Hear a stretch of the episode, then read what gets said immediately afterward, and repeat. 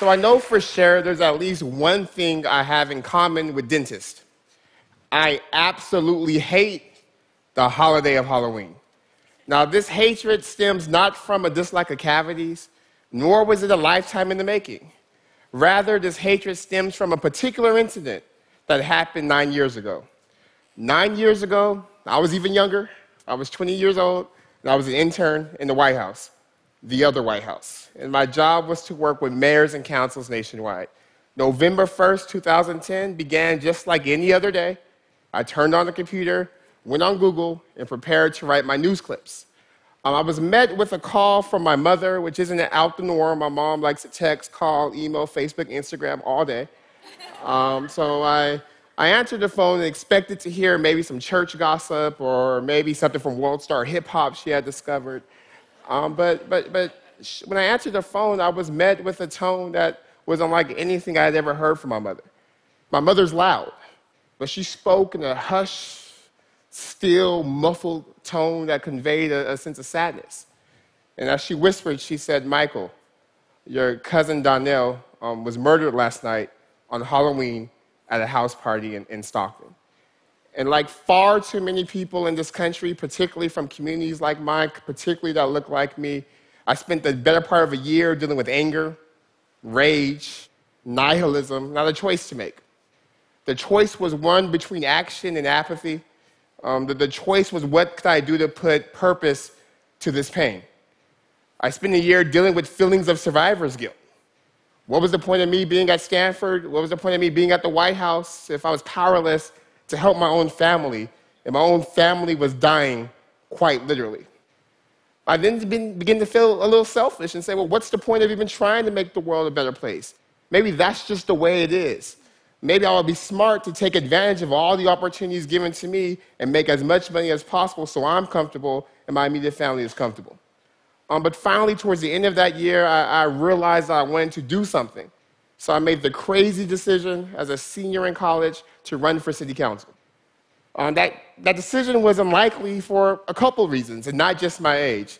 You see, my family is far from a political dynasty. More men in my family have been incarcerated than in college. In fact, as I speak today, my father is still incarcerated. My mother, she had me as a teenager, and government wasn't something we had warm feelings from. You see, it was the government that redlined the neighborhoods I grew up in, full of liquor stores and no grocery stores and with lack of opportunity and, and concentrated poverty. It was the government and politicians that made choices like the war on drugs and three strikes that have incarcerated far too many people in our country.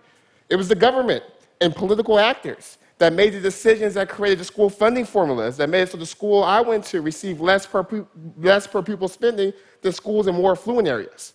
So there was nothing about that background that made it likely for me to choose to be involved in being a government actor. And at the same time, Stockton was a very unlikely place. Stockton's my hometown, a city of 320,000 people. But historically, it's been a place people run from rather than come back to.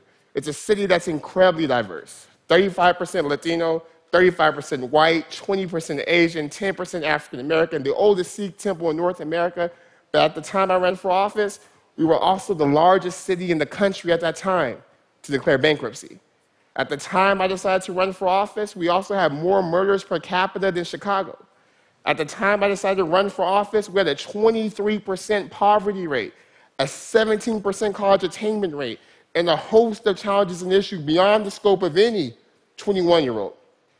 So after I won my election, I did what I usually do when I feel overwhelmed. I realized the problems of Stockton were far bigger than me, and I might need a little divine intervention. So as I prepared for my first council meeting, I went back to some wisdom my grandmother taught me, a parable I think we all know that really constitutes the governing frame we're using to reinvent Stockton today. I remember in Sunday school, my grandmother told me that one time a guy asked Jesus, Who was my neighbor? Who is my fellow citizen? Who am I responsible for? And instead of a short answer, Jesus replied with a parable. He said, There was a man on a journey walking down Jericho Road. As he was walking down the road, he was beat up, he was left on the side of the road, stripped of all his clothes, everything stolen from him, and left to die. And then a priest came by, saw the man on the side of the road, maybe said a silent prayer, hopes and prayers, our prayers, we get, gets better. Maybe saw the man on, on the side of the road and surmised that it was ordained by God for this particular man, this particular group to be on the side of the road, and there's nothing I could do to change it. And then after the priest walked by, maybe a politician walked by, a 28 year old politician, for example, saw the man on the side of the road and saw how beat up the man was, saw that the man was a victim of violence or fleeing violence, and the politician decided, you know what, instead of welcoming this man in, let's build a wall. Maybe the politician said, maybe this man chose to be on the side of the road, that if he just pulled himself up by his bootstraps, despite his boots being stolen, and got himself back on the horse, he could be successful, and there's nothing I could do. And then finally, my grandmother said a, a good Samaritan came by, saw the man on the side of the road, and looked and saw not centuries of hatreds between Jews and Samaritans, saw it, saw, looked and saw not his fears reflected, not economic anxiety, not what's going to happen to me because things are changing, but looked and saw a reflection of himself. He saw his neighbor. He saw his common humanity. And he didn't just see it, he did something about it, my grandmother said. He got down on one knee, he made sure the man was okay, and I heard even gave him a room at that nice Fairmont, I think it's the Pan Pacific one. Uh, and, and, and, and, as I prepared to govern, I, I realized that given the diversity of Stockton, that the first step to making change will be to again answer the same question who is our neighbor? And realizing that our, our, our, destiny as a city was tied up in everyone, particularly those who are left on the side of the road. But then I realized that charity is injustice, that acts of empathy is injustice, that being a good neighbor is necessary but not sufficient, and that was more that had to be done. So, looking at the story, I realized that the road, Jericho Road, has a nickname. It's known as the Bloody Pass, the Sin of Red because the road is structured for violence. This Jericho Road is narrow, it's conducive for ambushing, meaning a man on the side of the road wasn't abnormal, wasn't strange, and in fact, it was something that was structured to happen. It was supposed to happen. And Johan Galtung, a peace theorist, talks about structural violence in our society. He says structural violence is the avoidable impairment of basic human needs. Paul Farmer, Dr. Paul Farmer talks about structural violence and talks about how it's the way our institutions, our policies, our culture creates outcomes that advantage some people and disadvantage others. And, and then I realized, much like the road in, in Jericho, that in many ways, Stockton in our society has been structured for the outcomes we complain about. That, that we should not be surprised when we see that kids in poverty don't do well in school, that we should not be surprised to see wealth gaps and by race and ethnicity. We should not be surprised to see income pay disparities between genders because that's what our society historically has been structured to do, and it's working accordingly. So,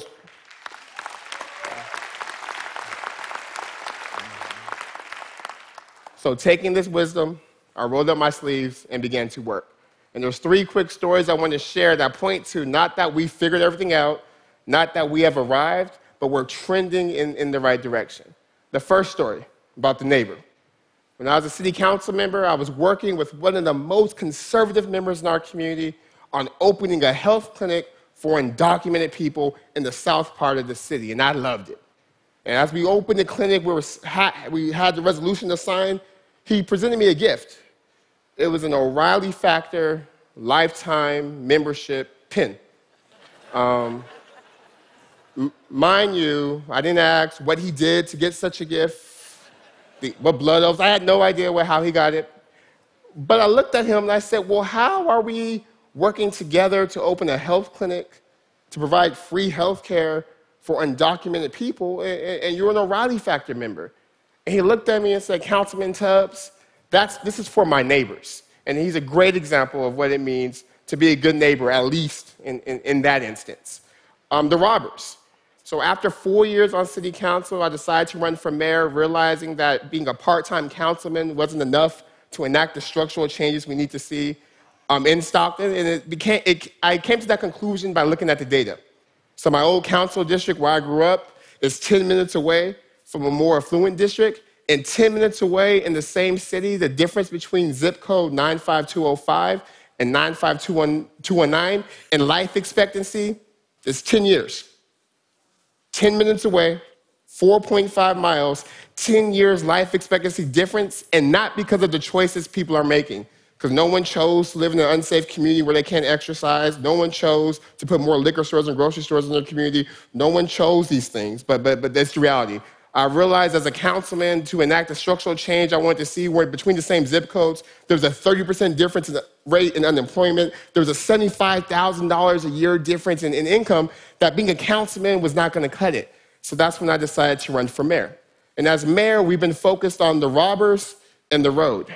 Um, so in Stockton, as I mentioned, we historically have had problems with violent crime. In fact, that's why I decided to run for office in the first place. And my first job as mayor was helping our community to see ourselves, our neighbors, not just in the people victimized by violence, but also by the perpetrators. Uh, we, we realize that, that those who enact pain in our society, those who are committing the homicides and contributing to gun violence, are oftentimes victims themselves.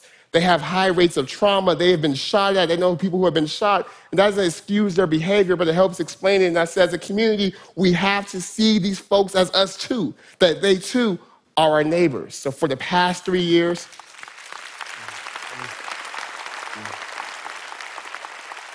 So, so, so for the past three years, we've been working on two strategies ceasefire and advanced peace, where we give these guys as much attention, as much love from social services, from opportunities, from tattoo removals, in some cases, even cash, as they get from law enforcement. And last year, we saw a 40% reduction in homicides and a 30% reduction um, in, in violent crime. Mm.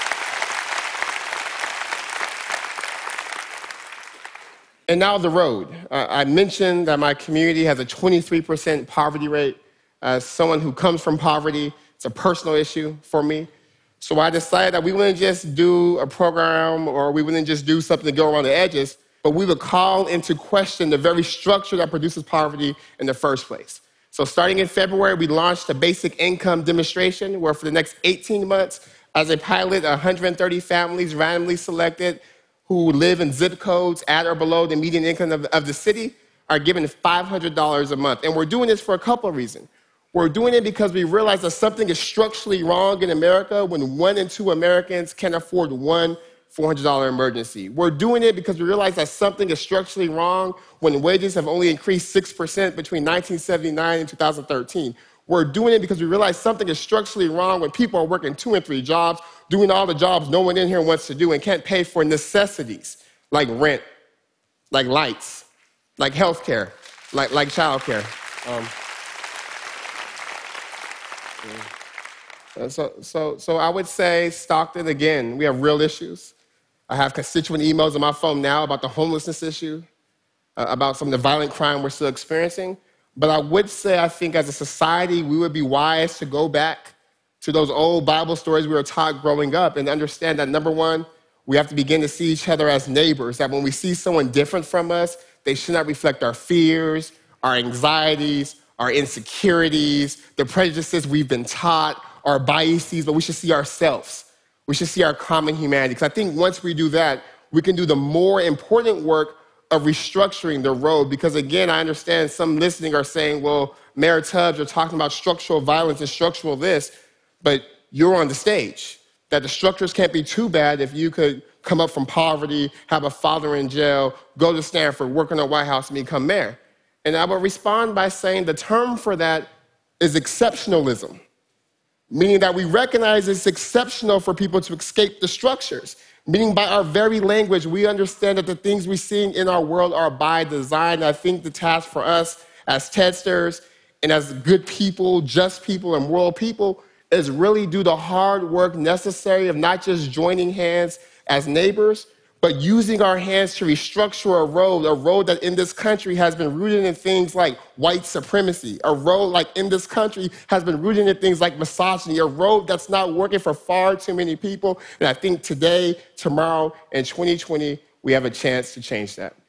So as I prepare to close, I started with a story from nine years ago, and I, I'll end with one. So after my cousin was murdered, I was lucky enough to go on the freedom rides with some of the original freedom riders. And they taught me a lot about restructuring the road. And one guy in particular, Bob Singleton, asked me a question that I want to leave with us today. He were going through Anniston, Alabama, and he said, Michael, I said, yes, sir. He said, I was arrested on August 4th, 1961. Now, why is that day important? And I said, Well, you were arrested. If you weren't arrested, we wouldn't be on this bus. If we weren't on this bus, we wouldn't have the rights we enjoy. And he rolled his eyes and he said, No, son. He said, On that day, Barack Obama was born.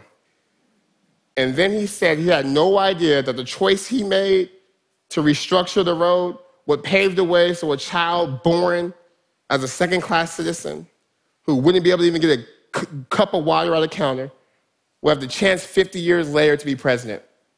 Then he looked at me and he said, What are you prepared to do today so that 50 years from now, a child born has a chance to be president? And I think, Ted, that's the question before us today. We know things are jacked up. I think what we've seen recently isn't an abnormality, but a, but a reflection of a, of a system that's been structured to produce such crazy outcomes. But I think it's also an opportunity because these structures we inherit aren't acts of God, but acts of men and women. They're policy choices made by politicians like me and, and approved by voters like you. And we have the chance and the awesome opportunity to do something about it. So, my question is what are we prepared to do today so that a child born today, 50 years from now, isn't born in a society rooted in white supremacy, isn't born into a society riddled with misogyny, isn't born into a society riddled with homophobia and transphobia and anti Semitism and Islamophobia and ableism and all the phobias and isms. What are we prepared to do today so that 50 years from now, we have a road in our society that's structured to to, to reflect what we hold to be self evident that all men, that all women, that even all trans people are created equal and are endowed with their creator with certain inalienable rights, including life, liberty, and the pursuit of happiness. Thank you.